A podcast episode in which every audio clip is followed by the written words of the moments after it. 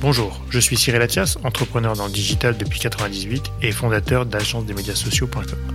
Marketing et influence est le podcast où on prend le temps d'analyser les stratégies marketing, social media et le marketing d'influence. Chaque épisode est l'occasion de rencontrer des professionnels du marketing et de l'influence. Que ce soit des directeurs marketing, directeurs généraux, créateurs de contenu ou même des followers d'influenceurs. Dans Marketing et Influence, on parlera des stratégies de marque, de la digitalisation, des nouveaux enjeux du marketing et pourquoi ou comment les influenceurs choisissent les collaborations et comment cela a changé leur vie.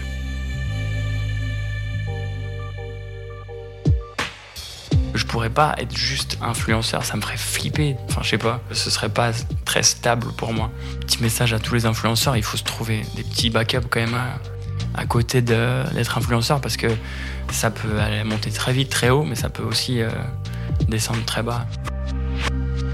Oui, les réseaux sociaux ont clairement euh, influencé ma carrière et ont changé ma, ont changé ma vie. Et c'est pour ça que j'essaie de le contrôler le plus possible. Parce que comme c'est 50% euh, de mon métier aujourd'hui, il faut mettre des contrôles sur tout ça, sinon ça part, ça part complètement freestyle. Ce podcast vous est présenté par agence-des-médias-sociaux.com, l'atelier expert en social media et marketing d'influence. Aujourd'hui, je reçois Mathias Dandois, avec qui j'ai eu la chance de collaborer pour un de nos clients. Mathias est 9 fois champion du monde de BMX Flat. Il est notamment athlète Red Bull depuis ses débuts, ambassadeur pour la marque Dockers et créateur de contenu pour Mini. Mathias est un athlète qui, dès le démarrage de sa carrière, a fait des réseaux sociaux une force et un moyen de se constituer une communauté en dehors du monde du BMX. Dans cet épisode, il nous parle de ses débuts, de sa carrière d'athlète, comment il utilise les réseaux sociaux et comment il se voit évoluer quand il aura terminé sa carrière d'athlète. Bonjour Mathias. Bonjour. Comment vas-tu? Ça va très bien. Très bien. Mathias, est-ce que tu peux te présenter en quelques lignes pour nos auditeurs? Bien sûr. Euh, Mathias Dandois, 32 ans, bientôt 33. Aïe. L'âge du Christ. Euh, je suis neuf fois champion du monde de BMX flat. Le BMX flat, c'est la discipline du BMX qui consiste à faire des figures sur un sol plat. Donc, il n'y a pas besoin de, rampe. Et euh, j'habite à Paris, en France. Je suis né à Paris, en France. Et, euh, et voilà, j'aime la vie. Ah, ça, c'est un beau CV, ça. Bravo. Moi, je confirme, hein, Mathias adore la vie, même. On peut dire. Euh, comment Alors, première question qui me vient, c'est comment tu as, réussi à en faire un métier? Parce que ta passion au début, c'était le BMX. Tu as dû voir que ça, ça, devenait un métier ou que c'était un métier. Comment tu as réussi à en faire un vrai métier? Euh, Il y a eu plusieurs étapes pour ça. Il y a eu l'étape, euh, forcément, gagner des compétitions quand j'étais jeune. Parce que j'ai commencé à 12 ans. Ma première compétition, c'était à 14 ans, en amateur à, à Servon, dans le 77. Et j'ai gagné cette compétition en amateur j'avais gagné les petits lots. Donc à ce moment-là, bien sûr, j'avais aucune idée qu'on pouvait en faire un métier. Bah ouais. Et puis à 16 ans, je crois que j'ai gagné ma première compète pro. Il y avait une compétition à Sergi Pontoise. Et là, j'ai gagné, je crois, gagné la compétition, j'ai gagné 1200 euros. Je crois que j'ai gagné 1200 euros. J'ai eu un chèque de 1200 euros dans mes mains. J'étais là, genre, waouh. C'était la folie. C'est dingue! tu l'as encadré pendant une semaine avant d'aller à la banque. Et du coup, euh, j'étais en première à, 16 ans, en première, j'étais en première à ce moment-là. Et donc, du coup, là, dans ma tête, c'est bon, j'allais gagner ma vie, j'étais pro et tout. Et puis, euh, à 16 ans, j'ai eu mon premier contrat avec euh, Adidas, qui me donnait un peu d'argent. Je crois qu'il me donnait 1000 euros par mois. Ça comprenait euh, les voyages, les, les entraînements, tout ça. Donc, avec 1000 euros par mois, en habitant à Paris, tu vas, tu vas pas très loin. Bah, t'es en bus. Et ouais, exactement. et du coup, en 2008, ça faisait un an que j'habitais à Paris tout seul.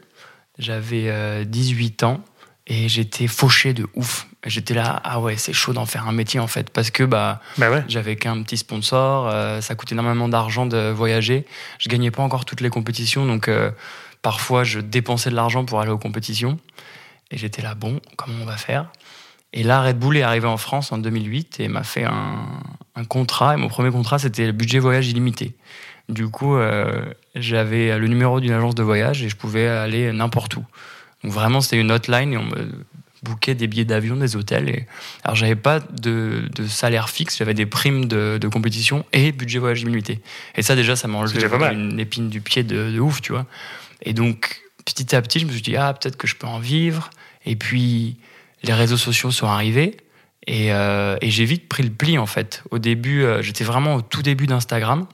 Et au début d'Instagram, c'est quoi le début d'Instagram C'est quelle date? 2012. 2012.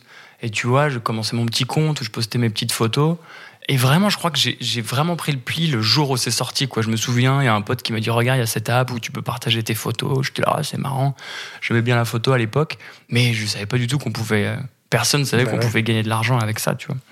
Et depuis que je suis tout jeune, j'ai toujours. Euh, était vachement vigilant pour faire le travail avec mes sponsors. Vraiment, le sponsoring pour moi c'était un échange, c'était pas juste euh, on me donnait de l'argent et des paires de pompes et, et des canettes, euh, c'était on me donne quelque chose, je donne quelque chose en retour. Mmh. J'ai toujours été très pro, je pense que ça vient de mon éducation, je sais pas, mais et du coup en fait très jeune j'ai j'ai compris la relation euh, marque euh, talent si tu veux athlète euh, et, du coup, dès qu'Instagram a commencé à avoir des collaborations, des choses comme ça, les marques ont commencé à bosser avec moi parce que ça se passait bien, qu'ils étaient contents de la, relation. Et puis, euh, petit à petit, voilà, hein, euh, j'avais des plus gros contrats liés au BMX, j'avais des, petits fils liés à l'influence. les compétitions étaient de, plus en plus importantes parce que le BMX s'est vachement développé ces 20 dernières années. Et au final, euh, c'est comme ça que j'ai réussi à, en faire un métier avec ces trois, euh, ces trois, on va dire, euh, échelons, donc qui sont la compète, le sponsoring vraiment BMX et puis l'influence. Ouais, donc finalement, tu es tombé, je vais pas dire au bon moment, mais en tout cas, tu as eu une, une, ah au bon moment, on peut dire un alignement d'étoiles sur tous ces sujets-là. Tes sponsors t'ont poussé à devenir meilleur? Est-ce que tu, tu disais, il faut que je sois vraiment à la hauteur des sponsors et donc, ça t'a poussé aussi euh, sportivement à te dépasser aussi, tu penses? Clairement, oui. Quand il y a des gens qui te, qui te suivent et qui te payent pour, euh, pour la représenter, ça te rajoute une pression, forcément. Mais, euh, mais ça te rajoute aussi beaucoup de motivation. parce que bah, tu représentes plus que toi-même en fait. Puis il y a des gens qui comptent sur toi. Oui, il y a des gens qui comptent, sur, qui comptent sur toi, donc forcément moi ça m'a mis un boost. Puis j'adore les challenges, moi j'ai quelqu'un qui supporte vachement bien la pression. Euh, j'ai appris à la supporter très jeune, je t'ai dit, avec mes premières compétitions à 14 ans. Et, du coup, moi, je te dis, dès que j'ai un problème, j'adore trouver une solution. Euh, et, du coup, non, ça m'a vraiment motivé à devenir meilleur. Premier championnat du monde à 18 ans. Oui. Premier champion du monde français, si je me trompe pas. Oui. Là, on dit quoi là Tu te dis, ça y est, j'ai réussi, j'ai atteint le sommet, ou bien c'est que le début d'une aventure? T'es ouf. Moi, le premier championnat du monde, c'était au Japon, et j'étais vraiment outsider de chez outsider. Moi, je pensais pas du tout gagner. Ouais. Je me suis retrouvé sur le podium. Euh, je venais juste de signer chez Red Bull. et j'étais content. Ah ouais, c'est ça. Et j'étais là, qu'est-ce qui m'arrive quoi? J'étais avec les légendes de la discipline. En fait, je je sais pas, j'ai l'impression que tout le début de ma carrière, j'étais hyper naïf avec tout ça. J'étais là, bon, bah, je vivais vraiment au jour le jour. L'argent que je gagnais, je le dépensais directement en soirée, en, en conneries. Et je sais pas, j'avais 18 ans, mais que j'avais aucun plan de carrière. Donc je, ouais, mais c'était un rêve, quoi. Tu vivais ton rêve, en fait. Exactement. J'étais là, bon, bah, prochaine compète, je sais pas. Et je, je, me suis pas dit, est-ce que je suis sur le toit du monde? Est-ce que, euh, est-ce que ça y est, je suis au top, j'arrête? Je sais pas, j'étais juste hyper naïf avec tout ça, quoi. J'étais avec ma bande de potes. Alors, ils faisaient vachement gaffe à ce que je me la raconte pas trop, parce que c'est vrai que quand t'as 18 ans et que t'es champion du monde, euh, moi, j'étais ah toujours en je venais juste de, ouais, de sortir du lycée. Bah, forcément, tu commences, as, tendance à prendre la grosse tête. Bah et du coup, non, j'ai toujours traîné avec des gens plus âgés que moi, notamment Alex Jublin, Raphaël Chiquet, des gens qui ont 10 ans de plus que moi et qui m'ont toujours dit euh, mollo polo, on va, on va, on va rester les pieds sur terre. Et heureusement. Ouais. Et alors, du coup, comment ça se fonctionne? Tu as un entraîneur ou c'est toi ton entraîneur? Dans ta discipline, hein, je parle aujourd'hui. C'est Comment ça se passe à un quotidien euh, dans ma discipline, donc BMX euh, stricto sensus, j'ai pas de j'ai pas de coach. J'invente mes figures moi-même. Euh, et c'est vrai qu'il y a une partie créative dans le BMX qui est vraiment euh, dans la discipline parce que tu peux pas gagner une compétition pro aujourd'hui sans inventer tes propres figures. Parce que c'est l'originalité et la difficulté qui sont les deux plus gros critères jugés en compétition. Mhm. Donc c'est des runs de 3 minutes. Et on a 3 minutes pour faire ce qu'on veut, il n'y a pas de figure imposée. Mais par contre, il faut pas copier les autres. Il faut tout le temps innover. Et pour ça, du coup, c'est tous les ans, il faut se renouveler. C'est comme une page blanche en fait. Et donc il y a un processus créatif qui est, euh, qui est personnel à tous les athlètes. Moi, ça passe par souvent... Euh, ne plus faire de vélo pendant un bout de temps, faire complètement autre chose. Et puis comme ça, quand je reviens sur le vélo, j'ai, Un peu plus j'arrive à être créatif, je suis Ouais. tout neuf. Et je me fais, du coup, je me force à avoir des breaks de une semaine ou deux, à faire complètement autre chose, Mhm. à voyager sur mon vélo. Et quand je reviens, euh, j'arrive à. Tu à- reprends goût. Ouais, exactement. Je, je reprends goût.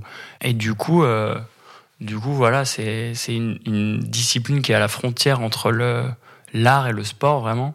Et c'est une discipline où si t'as pas de cerveau, tu vas pas gagner de compétition. Ouais, donc c'est pas que de la technique, c'est pas que du savoir-faire, c'est de l'inventivité, de la création Ouais. et de l'originalité finalement. C'est ça. C'est beaucoup de ça. Enfin, Ouais, exactement. Il faut un minimum de technique, j'imagine, quand même. parce Bien que- sûr, il y a une grosse base technique, Ouais. mais une fois que tu as toutes les bases techniques, il faut vraiment une, euh, un, un minimum de créativité pour pouvoir gagner ces compétitions. Et je, et je te dis, euh, moi, très jeune, du coup, j'ai dû être créatif. Et ça aussi, je pense que, je sais pas, pour le développement de mon cerveau, j'imagine, ça, ça a vachement.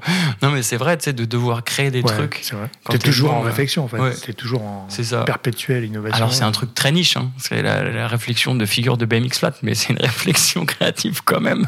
Bah non, mais faut, faut imaginer, quoi, tu vois. C'est tu me dis ça, euh, je vois ça. pas ce que je peux imaginer non plus. C'est ça. Non, mais et parfois c'est frustrant hein, parce que parfois t'as pas d'idée, tu vois les autres qui progressent, les Ah jeunes ouais. qui progressent, tu fais oh putain, qu'est- qu'est-ce que je fais, what's next? Et, euh, et dans ces cas-là, je me casse une semaine et je reviens et ça marche. Et ça marche, ça va trop bien.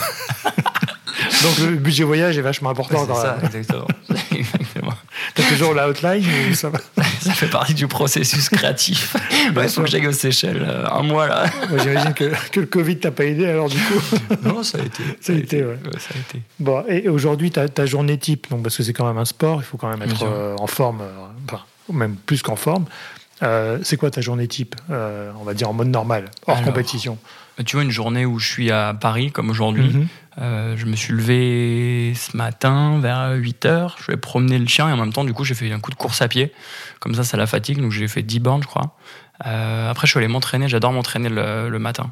Donc, tu vois, je suis allé rider 2 heures euh, ce matin entre, midi, entre 10 heures et midi, déj. Et là, du coup, souvent l'après-midi, je me laisse le temps pour des, des médias ou des, faire des mails. Là, pour le coup, c'est le petit podcast avec toi. Je suis ravi d'être là. Et après, le soir, souvent, euh, salle de sport. Donc là, de 17 à 18, j'ai une heure avec mon coach sportif où euh, bon, on peut soulever de la fonte pour être prêt euh, à, physiquement pour pas me blesser. En fait, c'est pas du tout pour avoir un corps d'athlète. C'est vraiment juste pour pour, faire, pour pas me blesser parce qu'on prend des, des bons des bons gadins et si t'as pas de muscles autour des articulations, bah tu te fais des entorses ou Mhm. tu te sors les, les épaules, les choses comme ça. Donc il faut quand même euh, faire de la salle de sport. Donc ça c'est euh, 3 à 4 fois par semaine. Et après je te dis ouais c'est c'est ça. Donc course à pied, salle de sport et, et BMX. Après j'ai un nutritionniste qui me suit qui me dit de faire attention à ce que, à ce que je mange. Après moi j'adore le sucre. Donc Ouais. euh, le petit péché mignon le soir. peut avoir comme des ça. dérapages. Hein. Ouais. Te connaissant un peu, je pense qu'il peut y en avoir. des dérapages. Et après, j'ai un coach mental aussi qui me, qui me suit avant, avant les compétitions ou après les compétitions quand ça s'est mal passé. Et donc voilà, une bonne petite équipe de- d'une dizaine de personnes pour, euh, pour suivre ma carrière. Donc Ouais. c'est bien. Donc c'est vachement cadré quand même, l'air de rien. Mm. Euh, tu as un spécialiste pour euh, chaque sujet. Oui. Euh, et Aujourd'hui, comment tu. On a parlé du, enfin, du mental, ou en tout cas du, du coach mental. Tu fais aussi du yoga, tu fais ce genre de choses qui te permet de, de te recentrer ou de la sophrologie. Je sais que pas mal d'athlètes font de la sophrologie. C'est des choses que tu, tu fais toi aussi? Ouais, je fais pas mal de yoga. Euh, c'est, un truc que j'ai oublié dans ma, dans- de te dire dans, ma, dans mon quotidien. Dans ma journée type, c'est que le matin, avant toute chose, avant de toucher mon téléphone, je bois un grand verre d'eau et je fais 10 minutes d'étirement. Et ça, ouais. ça permet de, pas forcément du yoga, enfin si c'est du yoga finalement, des étirements de yoga, mais ça permet vraiment de, de réveiller le corps et de pas avoir le, le, le cerveau euh, dans les réseaux sociaux direct le Ouais. matin ou dans les mails. Et ça, c'est hyper important. Et tous les gens qui nous écoutent, je pense, pas forcément de faire 10 minutes de yoga, mais juste, juste cette histoire de grand verre d'eau et de, de s'étirer un peu le matin. Vous allez voir avant de toucher votre téléphone. Parce que putain, si vous vous réveillez et puis vous prenez votre téléphone quand vous êtes encore dans le lit, direct, le cerveau, il se met dans un mode euh, qui Ouais. est pas terrible. Et en fait, la façon dont tu te réveilles le matin, ça va dicter le reste de ta journée. Et, euh, et ça, il y a des études qui ont été faites. Hein. C'est pas, euh, Ah ouais c'est pas des, des trucs de druides qui disent euh, les énergies. moi, je m'en fous des énergies. Mais, mais non, mais vraiment, il faut, euh, il faut prendre du temps euh, pour réveiller son cerveau tranquillement le matin. Ça passe par un grand verre d'eau et des étirements. Et du coup, je fais pas de sophrologie. Je faisais un peu de méditation pendant le, le, le confinement, mais j'ai un petit peu arrêté. même si ça m'a fait beaucoup de bien pendant le confinement. Mais, euh, mais ouais, les 10 petites minutes le matin, là, ça, c'est super important. Ça, c'est bien. Ouais. Bon, je prends note. Je vais essayer 5 minutes pour commencer. mais mais bien sûr, mais 2 minutes. même juste 2 minutes. Grand verre d'eau, petite pilule de magnésium, ça, ça marche super bien aussi pour le cerveau. Je prends mon ordonnance à la fin. vas-y, vas-y. c'est sans ordonnance, tu vas à la pharmacie, tu prends des trucs de magnésium. Non, mais l'ordonnance de Mathias. Ah, avec le programme Mathias, tu rigoles. Et non, franchement, ça fait la diff. Ça fait la diff. Bon, en tout cas, t'as l'air bien zen, t'as l'air bien. Oui. T'as l'air bien. Je suis pas, quelqu'un de trop stressé, non, honnêtement. si j'adore trouver des, des, solutions aux problèmes. Voir créer des problèmes quand il n'y a pas de solution. c'est ça, exactement. Euh, question bête, mais t'as combien de BMX T'en as un paquet ah, Si, j'en ai qu'un. T'en as qu'un Mais je sais ah. que c'est. Ça, fou, les gens sont vachement déçus quand je dis ça. Ouais, je suis très déçu. bah oui. Les gens se disent, mais non, c'est pas possible. Euh, en fait, j'ai plein de pièces à la, à la cave, tu vois. Et du coup, si je casse un truc, je peux changer. Mais j'ai aucune utilité à avoir cinq vélos. Euh, ouais, non. Euh, T'as un cadre et le reste, ouais, voilà. ça suit, quoi. Enfin, tu changes. Et puis, on arrivait à un moment de l'industrie du BMX où ça, les pièces cassent plus. Bah, il y a les pièces d'usure comme les poignées, les pneus, euh, la chaîne que tu changes tous les mois, mais le cadre, moi, je change quand, quand il devient un peu mou, tu vois, donc tous les six mois. Mais sinon, je, si t'es pas pro, tu peux garder ton cadre deux ans, trois ans. Genre, ça casse plus les cadres de vélo. Ouais. C'est de la bonne qualité, donc euh, j'ai pas besoin d'avoir 25 vélos. D'accord, un vélo. Un vélo. Oh, tu casses un mythe là. Mm, je pensais que tu avais une galerie de vélos. Non, non. non Bon. peut-être qu'en compétition c'est différent, non? As des, Là, du coup, tu as des vélos peut-être plus homologués ou il y a des choses. J'ai des pièces de rechange.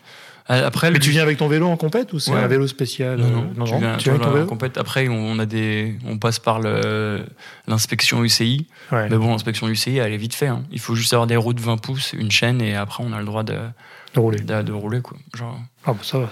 Ça y va. Alors, justement, BMX Flat, on en parle pour les Jeux Olympiques en 2024. Est-ce que tu penses que ça va arriver ou est-ce que c'est forcément quelque chose que tu attends? Moi, de toute façon, les Jeux Olympiques 2024, je serai intégré dedans quoi qu'il arrive parce qu'il y a du BMX Park déjà. Déjà. Le BMX Flat, c'est mortel parce que tu n'as pas besoin de, de rampe. Tu peux en faire partout. tu ah en faire dans le salon si tu veux. Et donc, pour, euh, pour la cérémonie d'ouverture, pour euh, faire euh, des démos pour montrer un peu aux officiels à quoi ça ressemble le BMX, c'est vraiment top le, flat pour ça. Après, pour que ce soit un sport de compétition, ça va être compliqué pour la simple et bonne raison que il faut une parité homme-femme entre les sports. Et en BMX flat, aujourd'hui, le niveau féminin, il augmente énormément, mais en 2024, il sera pas forcément prêt pour avoir une compétition euh, de niveau international. Et on est en train de développer ça, on est en train de développer des académies pour que ça arrive à LA en 2028. Malheureusement, pour 2024, les chances que le sport y soit sont, sont plutôt, euh, faibles.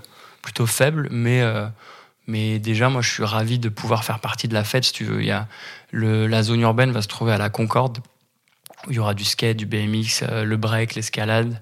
Et ça va être top, ça va être la fête des sports hein. d'action. Le crew de Paris 2024, ils sont, euh, ils sont mortels. C'est que des anciens sportifs euh, olympiques de haut niveau. T'as Brice Guyard, t'as Sandra Laura, Tony Estanguet, qui, mm. c'est des top, top mecs, tu vois. Et c'est chambé parce que c'est pas des gens qui sortent de, de, grandes écoles pour gérer du sport, tu vois. Je dis, et je dis pas que les gens qui sortent de grandes écoles. C'est une première fois, ça C'est une première fois ou c'est euh, c'est bah, rare d'avoir autant d'athlètes J'ai l'impression que c'est rare qu'il y ait autant d'athlètes qui gèrent vraiment le projet euh, d'une main de maître parce qu'ils font ça super bien. Et en fait, vu qu'ils connaissent exactement les disciplines, les disciplines qu'est-ce que c'est que d'être un athlète de haut niveau, et ils gèrent ça trop bien. Et du coup, c'est vraiment trop bien de, de bosser avec eux. C'est mortel. Et on t'a vu récemment euh, pour le comité olympique de JO de Paris avec, euh, avec Thomas Pesquet rendre visite euh, dans des écoles, etc.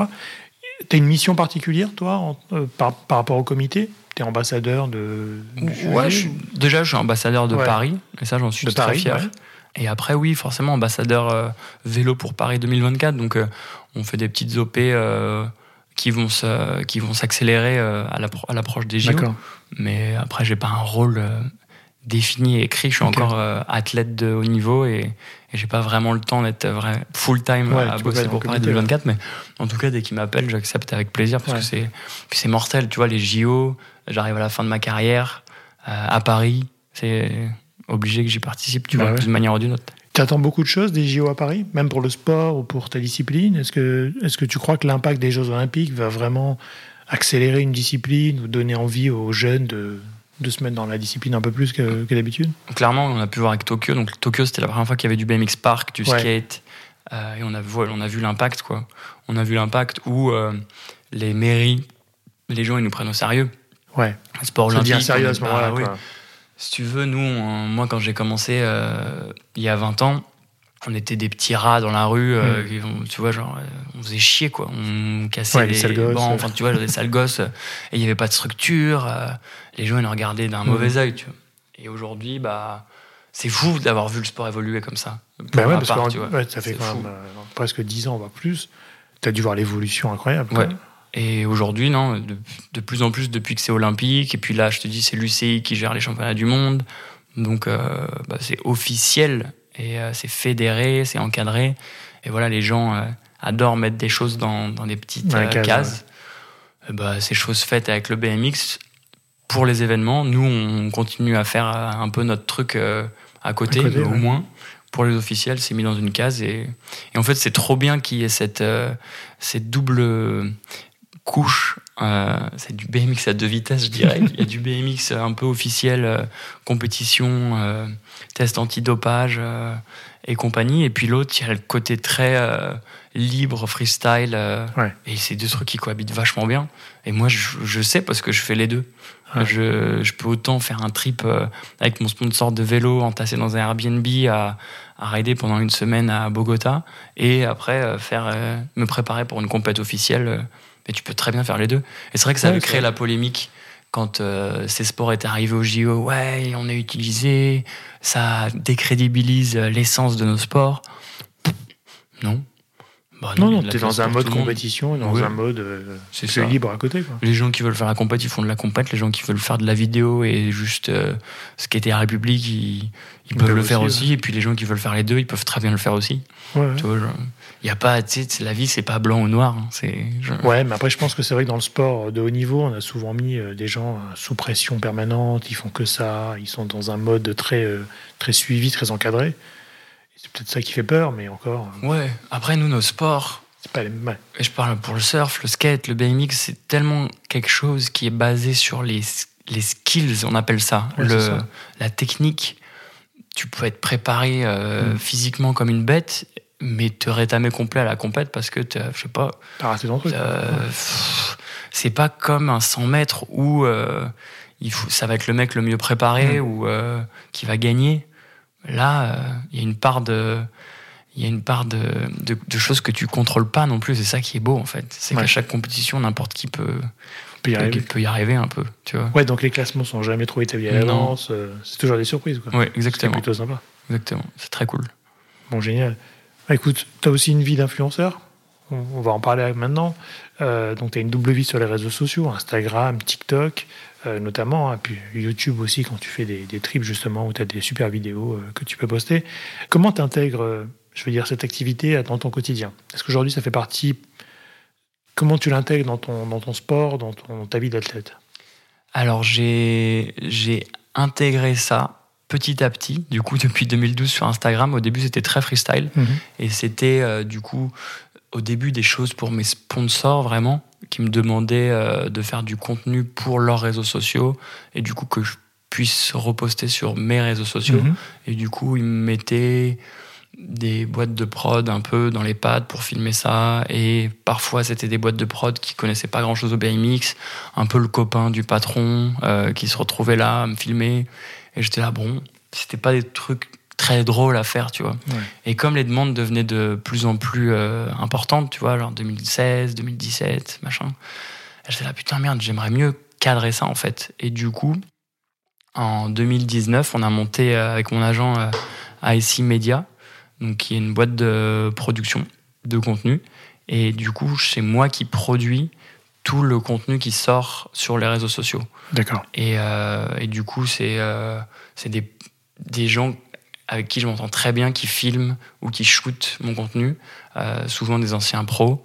Et du coup, j'ai réussi parfaitement à l'accorder avec mon, quotidien de, de, sportif de haut niveau. C'est vraiment une équipe qui me suit euh, maintenant. Et... Ouais, que tu connais, qui connaît le, métier, enfin, le métier, qui connaît un peu ton sport, qui sait comment faire les bonnes prises de vue.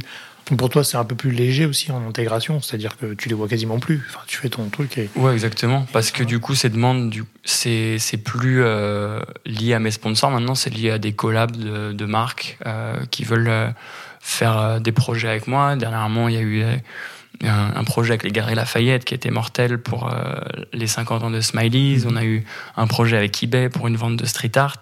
Et, et, tu vois, ces deux choses-là qui, sont, qui viennent juste de, de se passer, c'était en, en, février ou en mars, là.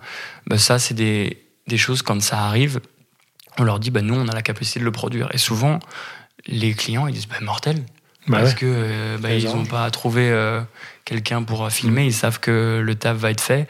Maintenant, on a un background quand même euh, gigantesque en prod à leur envoyer. On a fait des projets pour pour Levis, pour Orange, pour Mini, des grandes marques. Et du coup, à chaque fois, ça a été vachement bien reçu par les clients. On a même produit une tournée l'année dernière pour Mini, c'est le Mini Hop Tour de A à Z. Mmh. Euh, et du coup, c'est mortel parce que tu construis un peu ton CV petit à petit comme ça, et puis tu peux, tu peux montrer aux clients ce que tu sais faire. Ce qui est très dur finalement, c'est de commencer quand tu es une boîte de prod, parce que euh, comment les gens te font ouais. confiance si t'as rien à montrer? Et nous, vu qu'on avait déjà mes sponsors à la base, on a pu bosser très vite et se faire un portfolio très vite. Et là, ça explose littéralement. Et c'est ça euh, que j'ai envie de faire à, la, à ma sortie de carrière, c'est vraiment de produire du contenu pour euh, d'autres sportifs ou d'autres talents ou d'autres influenceurs, parce qu'il y a, y a vraiment du business à, à, faire. Notamment pour les sportifs, je trouve que les sportifs se creusent pas assez la tête sur les réseaux sociaux. C'est souvent dû au fait qu'ils sont vraiment busy avec leur carrière pro. Mais aujourd'hui, la stat, elle est affolante. Je crois qu'il y a 75% des sportifs de haut niveau français qui vivent en dessous du seuil de pauvreté. Et pourtant, dans ces sportifs, tu as des profils qui sont hyper intéressants mmh. pour des marques. Parce qu'aujourd'hui, euh, bah, je vais rien t'apprendre, mais les marques, elles veulent raconter des histoires aussi avec leur profil. Et qui de mieux ou quoi de mieux qu'un sportif pour raconter une histoire, tu vois? Oui, parce que ça a des bonnes valeurs, ça, ça, puis c'est un, un, un, personnage, quoi. C'est-à-dire mmh. Je trouve ça intéressant. Et, et après, pour pour, pour avoir un peu vécu euh, avec Mini notamment et toi, les, les collaborations, c'est vrai que je trouve d'avoir aussi une image qui te ressemble, d'avoir une prod qui va te suivre et qui, qui te ressemble, bah, ça va ensemble. Tu peux pas presque dissocier. Parce que bah, c'est dommage. Ouais, bah oui, parce que si tu sors du contenu, tu vois qu'une agence créa t'envoie et puis c'est complètement éclaté par rapport à ta ligne éditoriale, oui, tu vois. Que... J'ai réussi les quatre dernières années à être tout le temps content du contenu que je postais. Mmh. Je me suis jamais dit en, en cliquant euh, partager sur mon Insta, genre oh putain, fait chier quoi. Je vais me faire. Tu vois, non mais vraiment, et ça, ouais, c'est, ça c'est quand même cool quoi. D'être fier à chaque fois de. Ouais. De, de, poster bah, le, le, le, contenu parce que euh, je sais que c'est pas le cas pour tout le monde quoi. Il bah, y, y, en a qui aiment pas, il y en a qui, qui, qui regardent pas trop, hein, très honnêtement. Il y a des influenceurs qui, euh, bon, tant qu'ils sont dessus, ils sont sur la photo, ça fait le job, ça leur suffit. Mais ça, c'est un niveau d'exigence après que chacun euh, pose avec son niveau, tu vois. Et il y en a qui, voilà, qui font pas très attention à ça, ce qui a pour moi est un vrai, euh, un vrai problème parce que c'est. Bah, c'est un fléau parce que ouais. les gens, en plus aujourd'hui, ils sont habitués à avoir du placement produit sur euh, Insta, sur TikTok, ouais. si tu veux. Mais il faut bien l'intégrer, il faut bien le vivre, il faut bien le faire. Sinon, un, ça va se voir. Deux, enfin, même si on sait que vous êtes en collaboration, hein, mais ça fait un peu tâche. C'est-à-dire que si c'est pas toi, c'est pas toi. Et c'est dommage. Quand c'est trop gros, quand même, c'est pas. C'est pas très. C'est pas très quali, quoi. Bah ouais. Je sais pas. Et, et du coup, bah, je dis pas que je suis le gars le plus. Euh, quali de la planète ou quoi, mais rien que le fait en fait d'être sportif, d'avoir un, un, ouais. un, skills à vendre, euh, un sport qui est vachement esthétique quand même, le BMX flat, mmh. bah déjà ça m'aide vachement à faire mon contenu quoi. Ouais. Bah ouais, c'est vrai. mieux quoi. c'est vrai. Mais en fait, c'est ça qui est intéressant, je trouve, parce que pour travailler avec beaucoup d'influenceurs, quand on vient, quand on est venu te chercher pour Mini, on venait pour Mathias et pour l'univers Mathias. Pas forcément non plus pour le, classement. Alors oui, le classement c'est important, tu vois, mais on est venu aussi pour chercher la personnalité et les skills Mathias. Alors que sur certains influenceurs, on va plutôt chercher une catégorie d'influenceurs, euh, une quantité de followers, tu vois, on va plutôt chercher ce genre de trucs ce qui est différent, ce qui les deux sont compatibles, hein, mais c'est deux approches différentes. Et quand on vient chercher Mathias, on veut Mathias. Donc on veut Mathias dans l'intégralité, c'est ça qui est, bien. Si c'est pour donner à Mathias des choses à poster qu'il n'a pas fait, qu'il n'a pas participé, ça ne marchera pas. Enfin, c'est pas le sujet. Non, et bien sûr, c'est clair. Et, non, il faut, et je te dis, c'est quand même en plus, faut, faut faire un peu attention quand t'as pas mal de gens qui te suivent Ouais. à, à, à ce que tu postes, à, à ce que tu vas dégager. Parce que je sais, moi, je me souviens quand je, je lisais des magazines quand j'étais gamin, ce que disaient les pros, ce qu'ils parta- ce que- Mm. ce qu'ils partageaient dans les magazines, parce qu'il n'y avait pas de réseaux sociaux à l'époque, ça avait énormément d'impact Mm. sur, euh, sur moi. C'était des influenceurs avant le- avant l'heure, tu vois. Et du coup, ça aussi, j'essaie d'être vachement conscient de ça, tu Ouais. vois, de jamais poster d'alcool ou, euh, et, ou tu vois, genre de, de gars qui fument ou quoi dans mon truc, parce que euh, je sais qu'il y a Ouais, beaucoup ça de gamins qui me suivent ouais, et, et c'est vrai qu'il y a énormément d'impact. euh, Donc, tu as une pression aujourd'hui quand tu postes un contenu Enfin, tu as une pression. Tout est important, quoi. Après, moi, la façon dont je le fais, surtout les stories, parce qu'aujourd'hui sur Ouais, Insta, comment, comment tu postes tes stories? Tu postes le matin, c'est Ouais. ça? Plutôt... C'est vrai que les, les posts feed sur Insta, l'algorithme est un peu cassé depuis euh, deux Mm. ans. Du coup, c'est, il y a, les résultats sont un petit peu euh, aléatoires. Et c'est, je crois que c'est même pas lié au contenu. C'est juste un peu euh, aléatoire avec Insta. C'est bizarre. Bah, c'est une boîte noire, on connaît pas tous. Oui. euh, per- personne connaît l'algorithme. Oui. Celui qui, qui qu'il connaît, Oui. il te ment. Et du coup, le truc un peu stable sur Insta, c'est les stories. Mhm, mhm, Et du coup, ce que je fais pour pas me faire piéger, justement, mhm. Ah, ça déménage dans Ça l'immeuble. déménage à côté. Ce que je fais pour pas me faire piéger à, à poster un truc que je vais regretter, c'est que Mhm. je poste toujours à J plus 1. Déjà, premièrement, ça me permet de raconter une petite histoire le matin. Et du coup, les gens qui suivent ma story, ils, ont, vra- ils voient vraiment un- une story. Parce que c'est le. Entière. C'est dans le- dans le dans l'intitulé quoi c'est une petite histoire donc c'est c'est l'histoire de ma journée d'hier finalement Mm. et, et, ce- et c'est- tous les gens me le disent c'est vachement agréable à regarder quoi. C'est pas une succession de de trucs qui ont pas de lien ensemble c'est vraiment une une story. Et je le dis ici et c'est pas ma vraie vie finalement. C'est juste la vie que j'ai envie de raconter. Mm. et les gens parfois me disent ouais ça te dérange pas de raconter toute ta vie sur Insta? Mais je dis bah le truc c'est que c'est c'est 5% de, de ce que De j'ai vécu journée, tu vois. ouais. c'est ce que j'ai envie de montrer.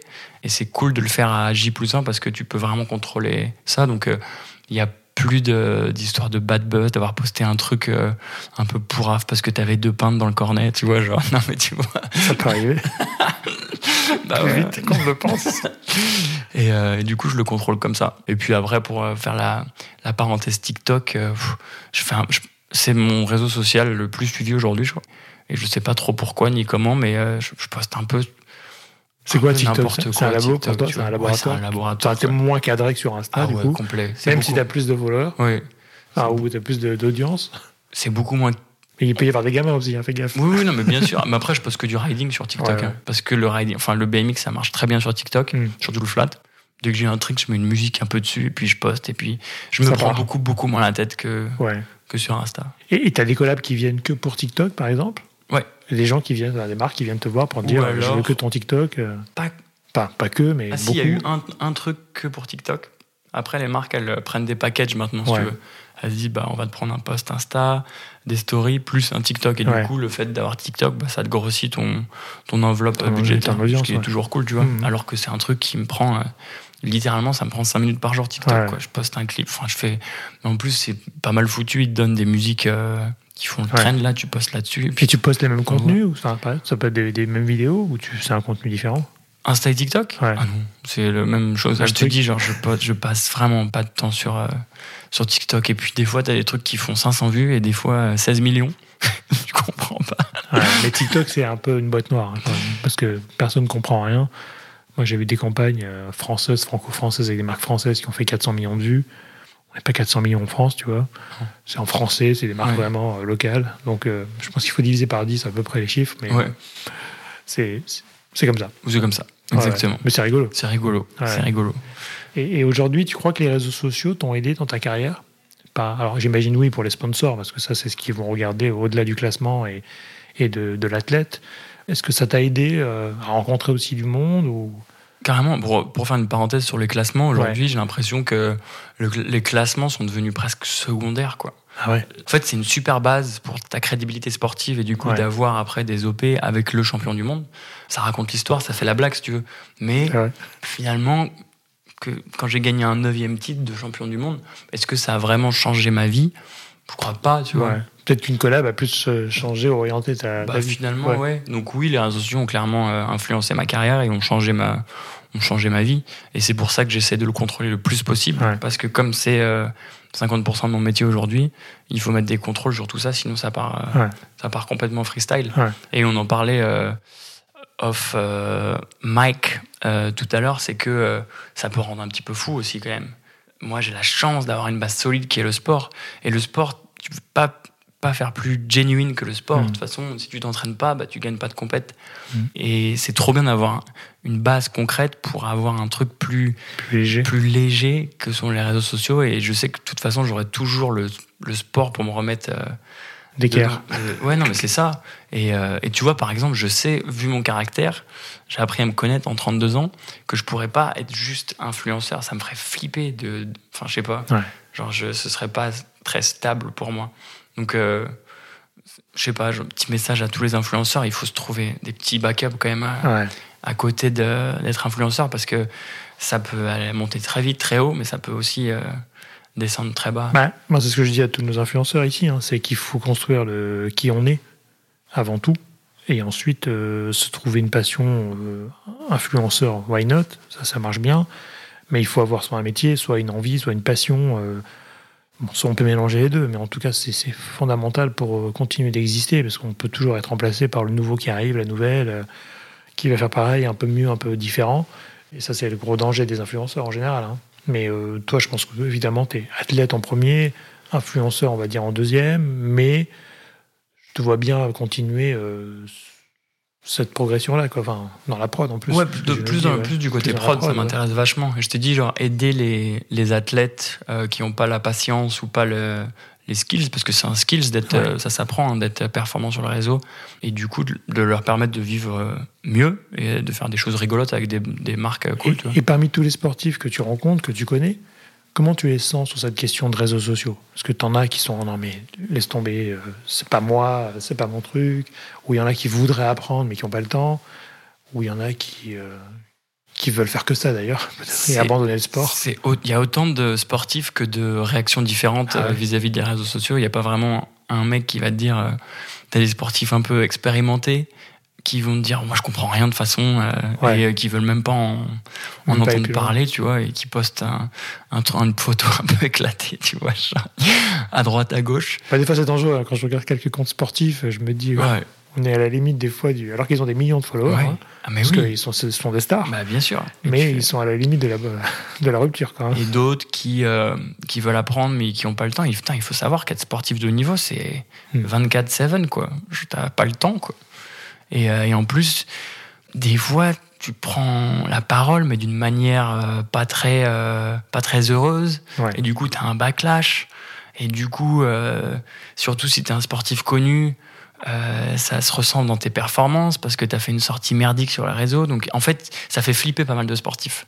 Ça fait flipper pas mal de Ouais, sportifs. ils ont de- plus de peur du clash que, Oui, que exactement. d'y aller, quoi. Oui. Ou d'avoir le temps d'y aller. Exactement. Et je me dis que c'est- s'il y a un petit mec qui, euh, qui a été neuf fois champion du monde et qui a réussi à, à, se, à se construire une communauté en venant du BMX flat, qui est un sport euh, niche de chez niche, ça peut, ils peuvent euh, faire confiance, tu vois, et se dire bon bah cool, peut-être que ce mec il va avoir des bonnes idées. Et puis, et donc l'idée c'est vraiment ça, c'est ma reconversion, je la vois vraiment comme ça, un peu euh, social et réseau social, tu vois. Réseau social. Réseau bien. social. On va travailler ensemble, majuscule. bah ouais, grave. Avec grand plaisir. Et, euh, et non, c'est euh, c'est vraiment, ce serait tout naturel, tu vois. Parce que au début, il y avait que le BMX. Après, il y a eu un peu de BMX et un peu de réseaux sociaux. Et puis aujourd'hui, je vois que c'est Hmm. la part réseaux sociaux prend plus de place que qu'avec Bah ouais. J'imagine que tu as même des sponsors qui viennent te chercher sur les réseaux sociaux avant d'être sponsor BMX. Quoi. Ouais, carrément. Enfin, même, même ou bien l'inverse, c'est-à-dire des sponsors BMX qui t'ont qui t'ont contacté via Instagram pour euh, devenir sponsor euh, athlète. Quoi. Ouais, exactement. En fait, les, deux se, Se mélangent bien, se ouais. mélangent un petit peu, tu vois. Mais du coup, le, ce serait drôle de passer complètement de l'autre côté de la caméra. Et, de, et puis j'adore ça, j'adore la photo, j'adore créer des, créer des choses. Et Ouais. pourquoi pas euh, y aller à fond. Après, je, un dixième titre mondial à y gagner. Euh, Ça serait bien, ça. Les JO à, à faire euh, soit dedans, soit euh, aider euh, un peu autour. Et puis, je te dis, jusqu'au moins 2024. Et, et après, on verra. On verra. Bon, on a la bonne, la bonne trajectoire. Pour le moment, ça va. Euh, donc tu fais pas mal de collaborations avec les marques. On en a parlé un peu avant. Aujourd'hui, tu es un athlète Red Bull, toujours hein, historique.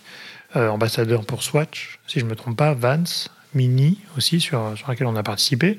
Comment tu choisis tes partenariats? Est-ce que c'est la notoriété de la marque, le produit? Que- Qu'est-ce qui t'influence pour dire oui? Je choisis avec attention. Ouais. On a énormément de demandes avec mon agent, Ouais. mes agents, mais énormément, hein. genre euh, une dizaine par jour. Et du coup, euh, on a le luxe de choisir. Et du coup, on regarde plusieurs choses. Déjà, les humains derrière les projets. Et Mhm. ça, c'est euh, hyper important. Je veux bosser que avec des gens avec qui je m'entends bien. Ouais. Pas question de bosser avec une euh, marque hyper quali s'il y a un connard derrière, tu vois. Vraiment. Je m'interdis ça. Ouais, Et c'est. euh, Premier critère aussi. Premier, mais, et je te jure, c'est le premier critère. C'est hyper important. Et, euh, et après, forcément, bah, le prestige de la marque. euh, Ouais. Est-ce que ça correspond à mes valeurs Que le budget correspond à ce que les, ce que les autres marques me donnent Mhm. Parce que si tu commences à faire un truc pour. euh, je vais te donner des faux chiffres, hein, mais pour Voilà. 10 euros pour un et puis l'autre euh, 2 euros, bah, ils, ils se parlent, les gens. Donc, Ouais. donc il faut que ce soit tout soit raccord, tu vois. Et on choisit le- les projets comme ça, avec ces critères-là. C'est quand même le luxe de pouvoir choisir, quoi. Bah de ouais. pas devoir aller gratter à la porte des, des gens.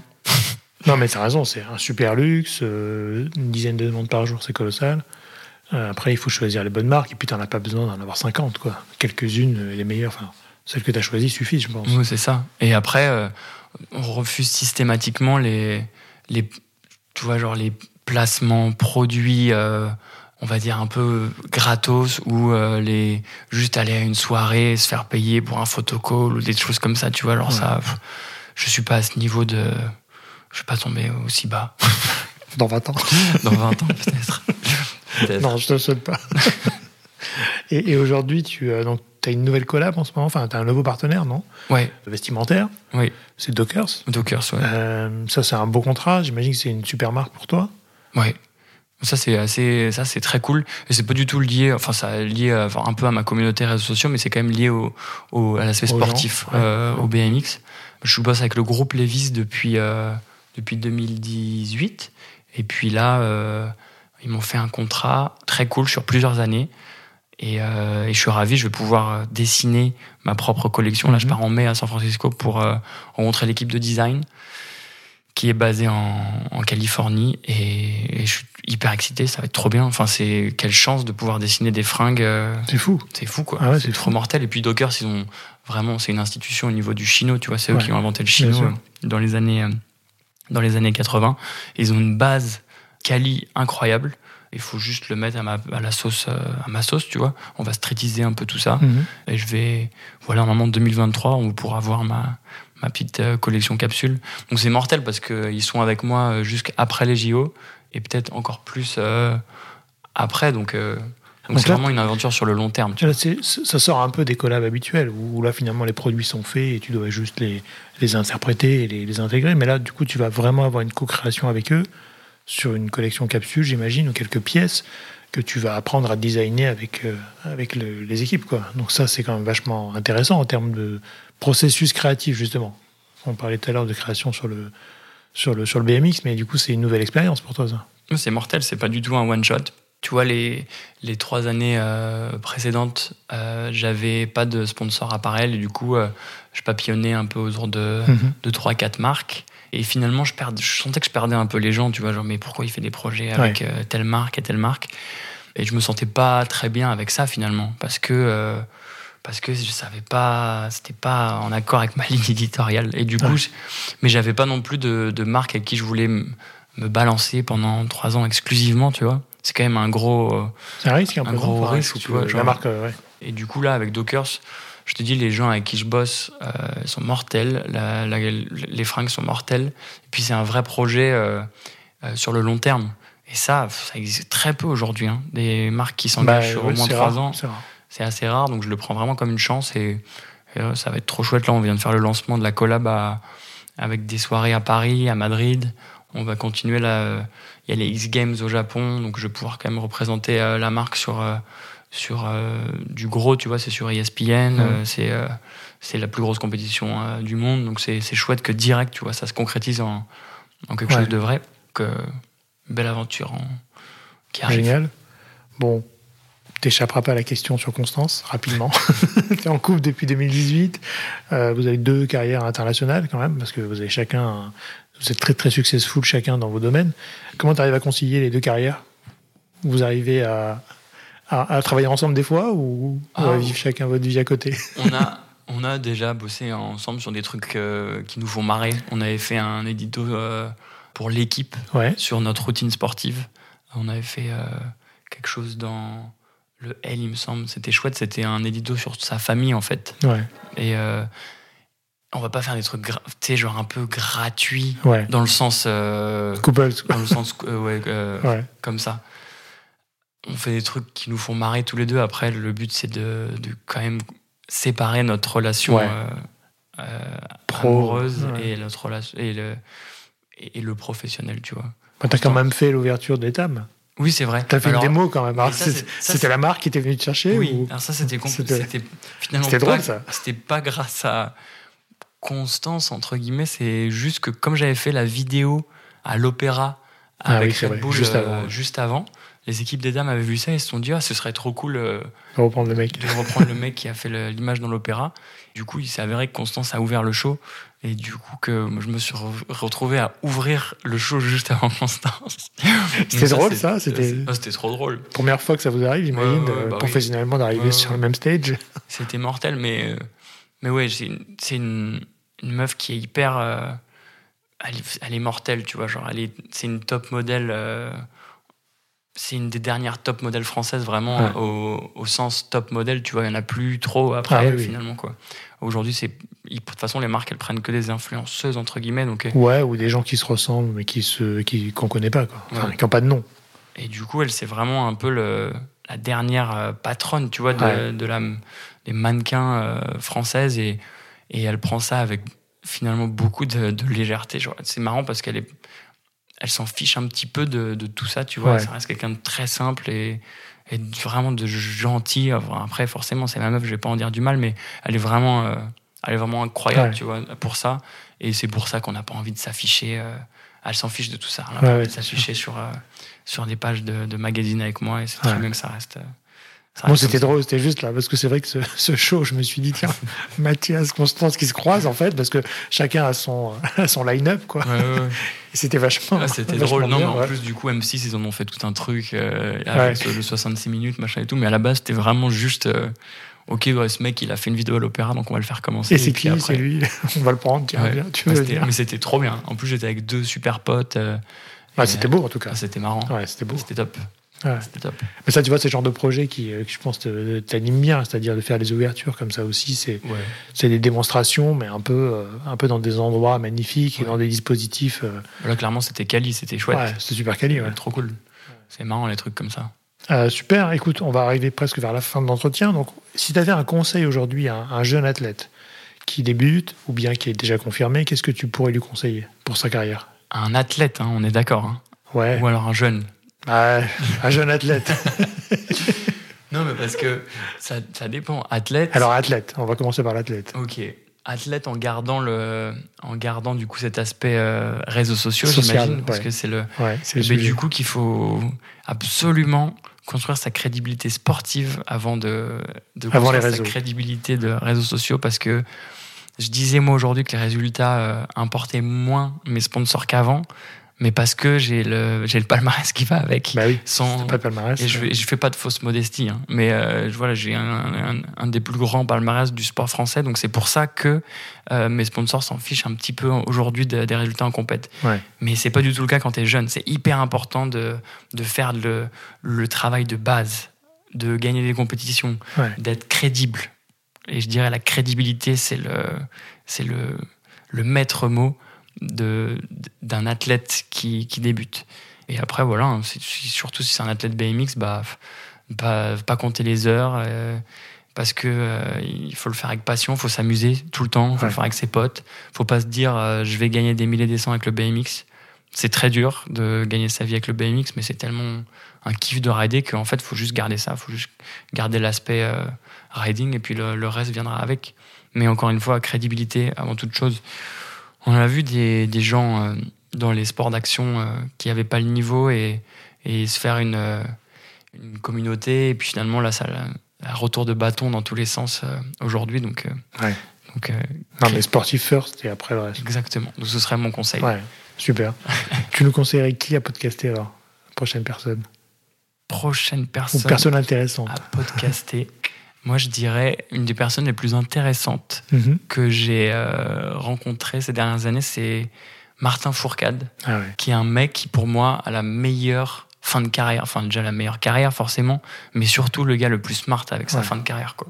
Et ça, quand t'es sportif de haut niveau, c'est chaud de, de finir sa carrière d'une bonne façon. Ouais. Parce que t'as toujours envie de faire l'année en plus pour gagner un autre Bah, tu veux la compète de plus, ouais, le truc en plus. Et finalement, si t'as été une légende toute ta carrière, mais que ta dernière année, bah, tu fais 17e, 19e, 23e, tout le monde dit bah il est fini, et finalement tu finis avec une image de merde. Ouais. Et ça, c'est très dur quand C'est difficile, hein, c'est ouais. difficile parce que physiologiquement, le sport, ça t'apporte énormément d'endorphines et, et quand tu fais plus de sport, bah, t'es un peu dans le down, donc tu veux continuer à faire du sport et tu te raccroches et tu dis allez, encore une année.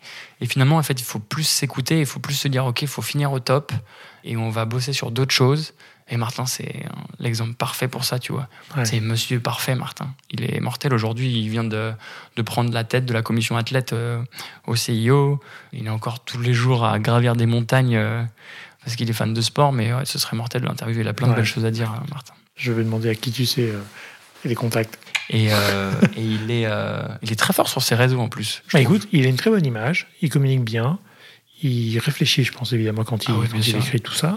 Et puis, je trouve que c'est un mec qui transpire la, la générosité et la bonne humeur aussi, donc ça se voit dans les réseaux. Et je pense qu'il a une communauté super soudée. Quoi. Ouais. C'est mais c'est franchement la chance de bien le connaître. C'est un très bon Ouais. mec. Tu sais, je. J'ai Ouais, pas mais une je- mauvaise chose à dire sur que ai, Martin ouais. Fourcade. Tant mieux. Écoute, on va, on va le faire venir. Allez, On va le cuisiner un peu. super. Il y a sûrement des choses.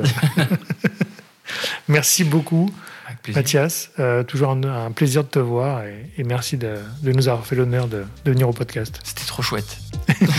À très vite. À toutes. Merci à toutes et à tous d'avoir écouté cet épisode. J'espère que l'émission vous a plu, inspiré ou diverti. Si c'est le cas, n'hésitez pas à le partager avec vos proches, votre réseau, laisser un commentaire et mettre une note sur les plateformes d'écoute. Vous pouvez me contacter sur LinkedIn en tapant Cyril Atias ou m'envoyer un message sur podcast.marketinginfluence.fr. À bientôt.